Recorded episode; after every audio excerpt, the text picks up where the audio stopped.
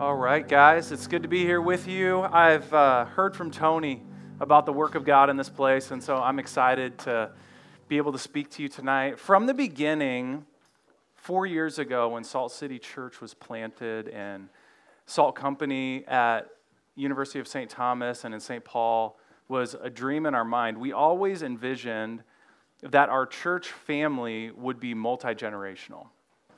And one of the reasons for that is as a young person who is beginning to learn to walk with Jesus, you need older people in your life who are a few steps ahead of you who can tell you what that journey is going to be like.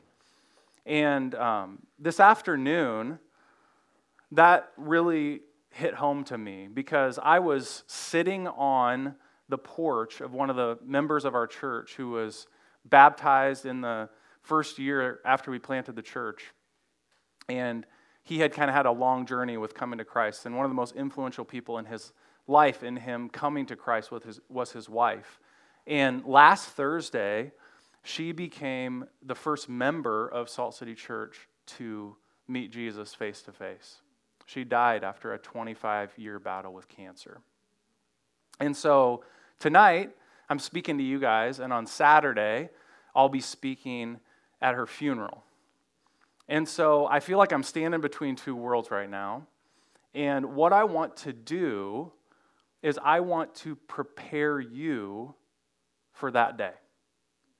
And one of the things that could stand between you and seeing the face of Jesus on that day is that instead of living a life of authenticity before God and others, you believe the lie that you have to wear a mask. And so, what we're going to see Jesus do through this passage is we're going to see him gently help us to take off the mask. All right? Three ways we're going to see him do that. The first one is he's going to show us the inadequacy of religion. Frankly, many of you have grown up religious but have never met Jesus. Mark chapter 7, verses 1 through 13 Jesus addresses a group of people like that. It says, Now when the Pharisees gathered to him with some of the scribes who had come from Jerusalem, they saw that some of his disciples ate with hands that were defiled, that is, unwashed. For the Pharisees and all the Jews do not eat unless they wash their hands, holding to the tradition of the elders. And when they come from the marketplace, they do not eat unless they wash. And there are many other traditions that they observe such as the washing of cups and pots and copper vessels and dining couches. And the Pharisees and scribes asked him, Why do your disciples not walk according to the tradition of the elders, but eat with defiled hands? And he said to them, Well did Isaiah prophesy of you hypocrites, as it is written, This people honors me with their lips, but their heart is far from me. In vain do they worship me teaching as doctrines the commandments of men. You leave the commandment of God and hold to the tradition of men. And he said to them, You have a fine way of rejecting the commandment of God in order to establish your tradition. For Moses said, Honor your father and mother, and whoever reviles father or mother must surely die. But you say, If a man tells his father or his mother, Whatever you would have gained from me is Corban, that is given to God, then you no longer permit him to do anything for his father or mother, thus making void the word of God by your tradition that you have handed down. And many such things you do. So Jesus uncovers for this group of people that they honor him with their lips, but their hearts are far from him. That's the essence of religion. It's to go through the outward motions without your heart being truly engaged with God. And so, what you do when you're a religious person is you substitute reality with God for tradition. And so you put in place rules in your life to make it seem to those around you that you are good with God, while the reality of your life is that that is the furthest thing from the truth. The Pharisees had a couple examples of this. The first one is they washed everything. They washed their hands, they washed their dishes, They made sure that everything was clean, and they wanted to make sure that everyone else knew that everything of theirs was clean, and they wanted to make sure that everyone whose things weren't clean knew that they were dirty. And they bragged about it, and they boasted about it, and they thought that that made them right with God. The second thing that they did is they conveniently avoided the clear commandments of God by making up their own rules. So, one example of that that Jesus exposes is that they refused to honor their parents. So, what would happen is their parents would get to old age. In that day, they didn't have nursing homes and that sort of thing. So, kids were expected to take care of their parents. And their parents would come to them and they would say, Hey, we need some money so that we can live or have good health care as we die.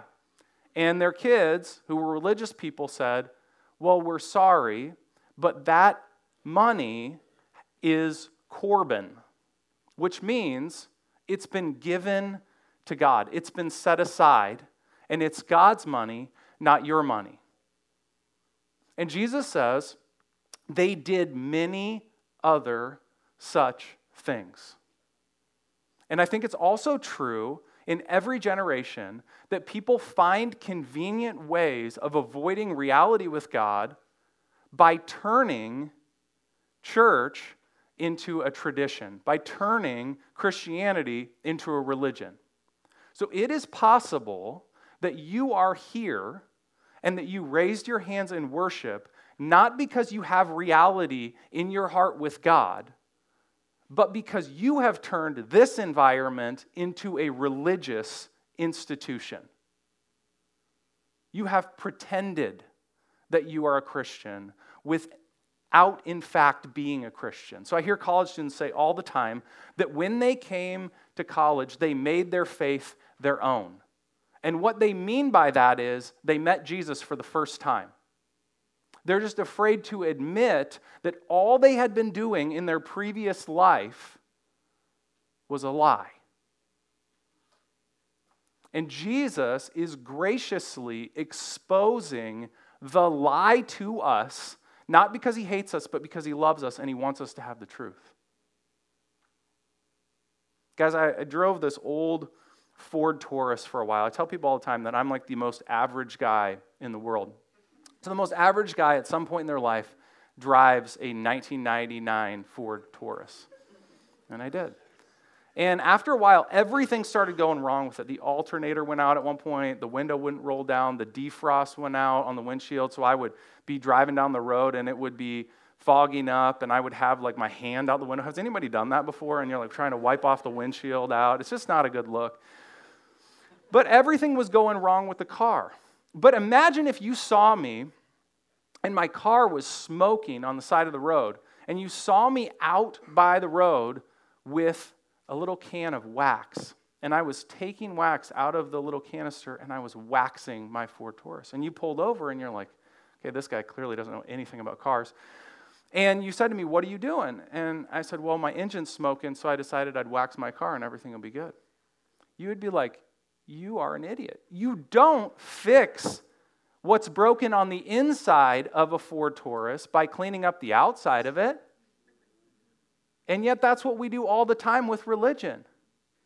We think by cleaning up the outside of our lives that that somehow touches the inside of our lives and that God is tricked by our hypocrisy. But Jesus was and is God, and so he was able to discern the motives of the heart. And he was able to say to these people, and he's able to say to us, You're wearing a mask. It's not true. Here's the reality you might be able to trick every person in this room, including me, even if I got to know you really well. But you will never escape from Jesus. He sees everything. And so, what is it that He wants to expose in us? Why does He want us to take the mask off? What does He want us to finally come to accept as true about ourselves? He wants us to accept the depth of our depravity. Look what he says next. And he called the people to him again and said to them, Hear me, all of you, and understand there is nothing outside a person that by going into him can defile him. But the things that come out of a person are what defile him. And when he had entered the house and left the people, his disciples asked him about the parable. And he said to them, Then are you also without understanding? Do you not see that whatever goes into a person from outside cannot defile him, since it enters not his heart but his stomach and is expelled? Thus he declared all foods clean. And he said, What comes out of a person is what defiles him.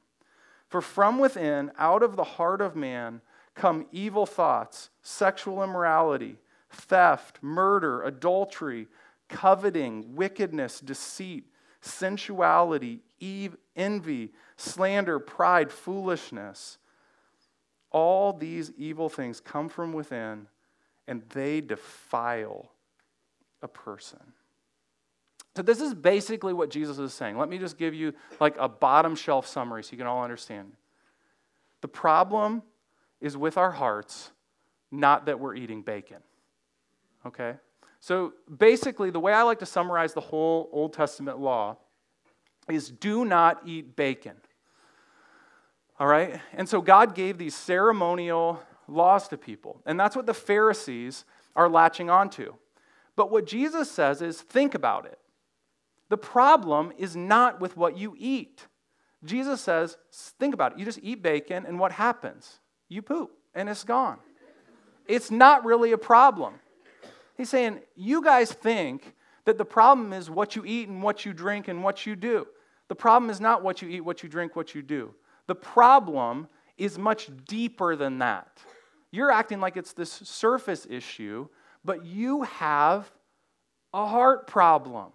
And here's what's coming out of your heart sexual immorality, sensuality, evil thoughts, adultery, and murder. See, everyone's trying to solve heart problems with surface level solutions. People are trying to change the laws.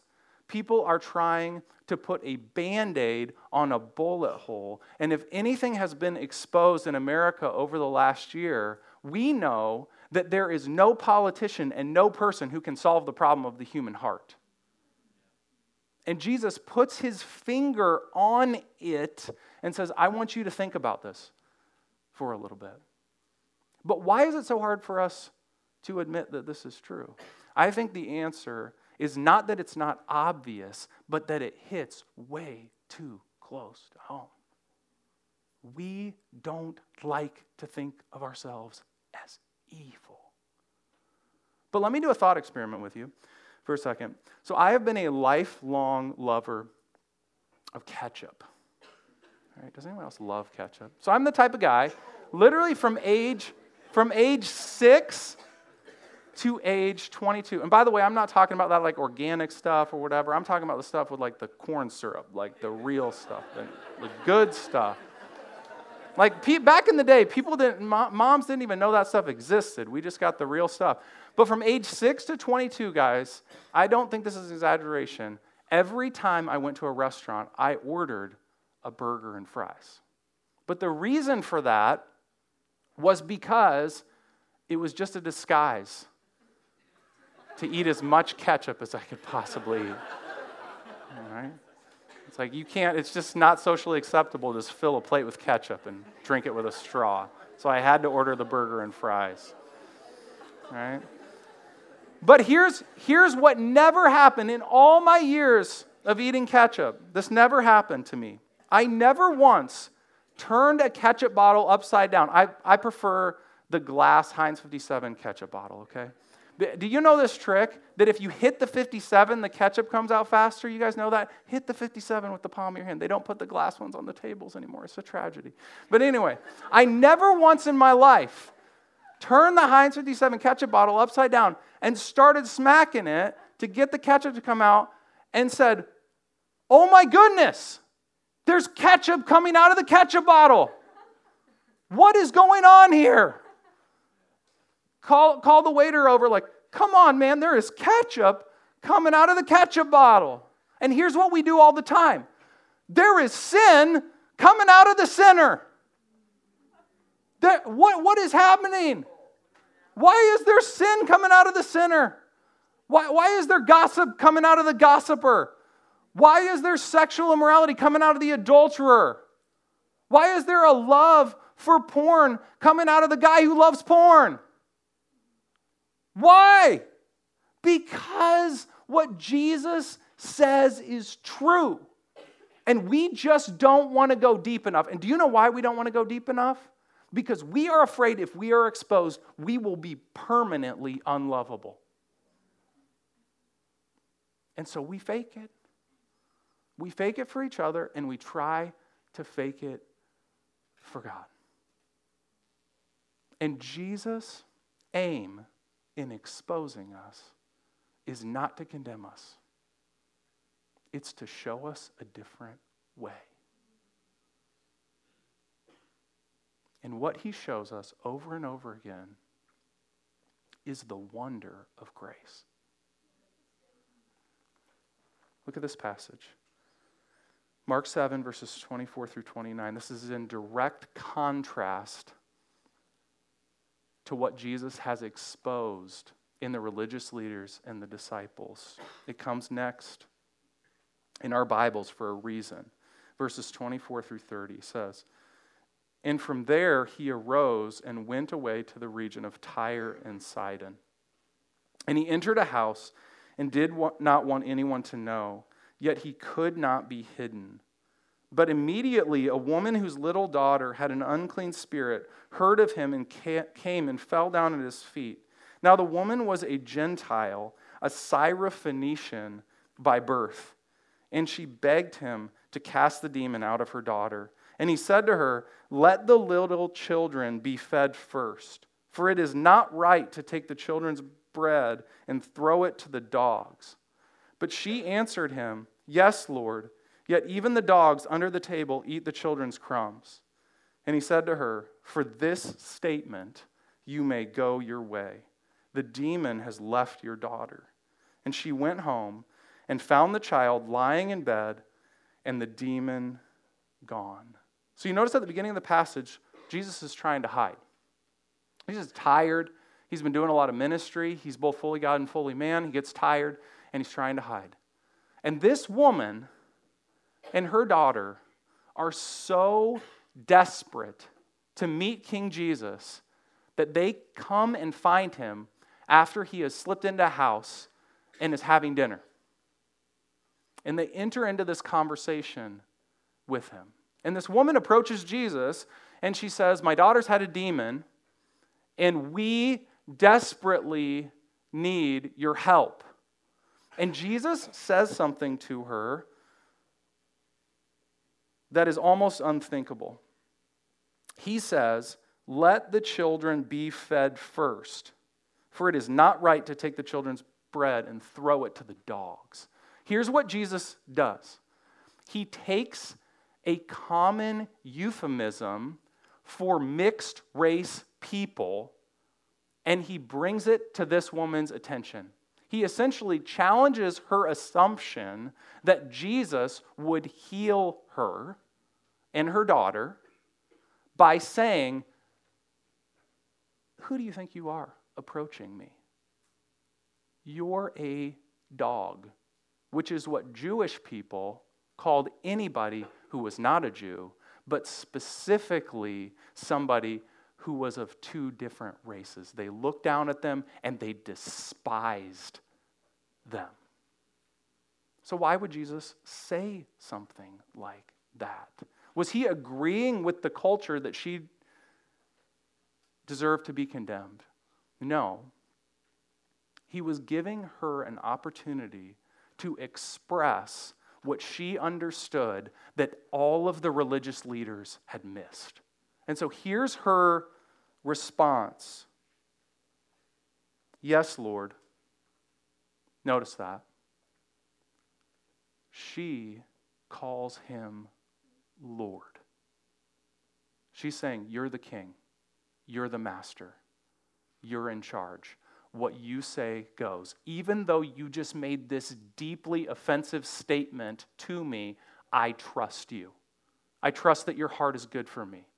Even though you've exposed me, I will keep on going in relationship with you. And then she says, Yet even the dogs under the table eat the children's crumbs. What's she saying? You're right, Jesus. I am a dog. You see, what this woman understood is what God had been teaching his people from, for generations. See, in the book of Hosea, God calls his people whores. In Psalm 23, a passage that many of us like to quote, God calls his people sheep, both of which are incredibly derogatory. And this woman understood that it wasn't the righteous that Jesus came to call, but sinners. You see, here's the beautiful news of the gospel Jesus doesn't want cleaned up people. He wants the people who have sexual immorality and sin and sensuality and porn and adultery. He wants the mess of them. He wants the sinners. And she got that. And so he called her a dog, and she said, Yes, I am a dog, because she understood that this Lord was different. Jesus didn't come to start a religion, he came to start a humane society. And he wants all the mangiest dogs out there. He wants all of you to come home. He wants you to take off your mask and finally admit, maybe for the first time, that it's as bad as he says it is. And maybe you've been hurt by a bunch of religious people, but Jesus isn't a religious person. Jesus is God. And he looks into the bottom of your soul and he says, You're in. I came for you. You see, the wonder of grace is that we are exposed for exactly what we are by the good news of the gospel. And then we are told that even though the news is far worse than we could have imagined, that in that place we are loved.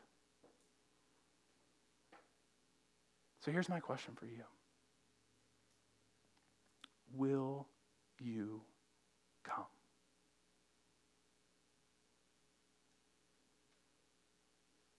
Will you admit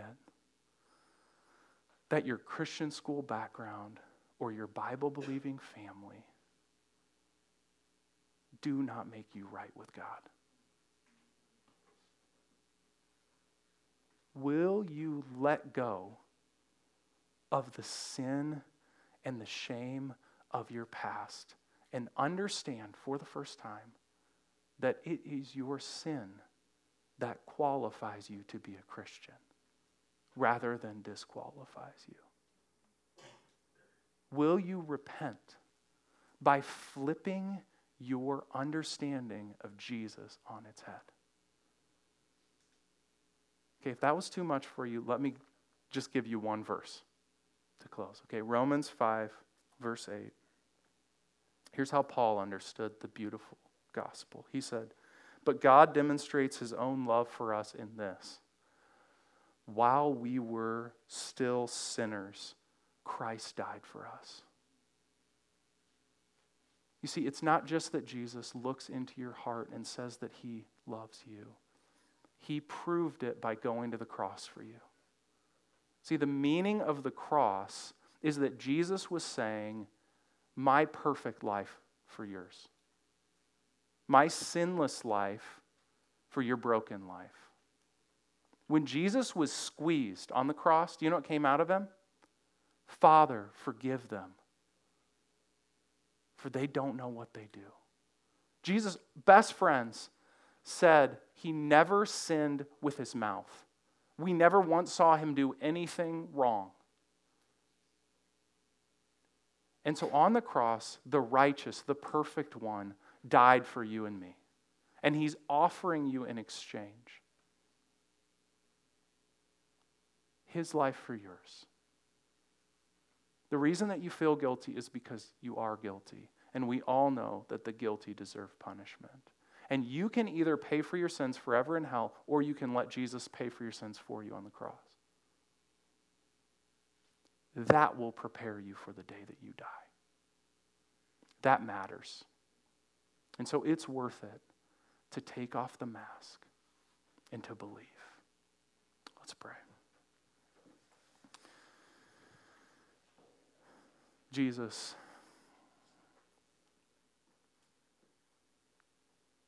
I am a sinful man.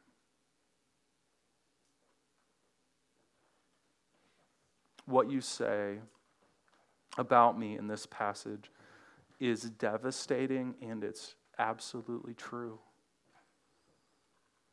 Out of my heart comes anger and sexual immorality and greed and pride. And God, we've tried to cover it up. We've tried to put on a smile. We've tried religious performance. We've tried running to addictions and running away from you.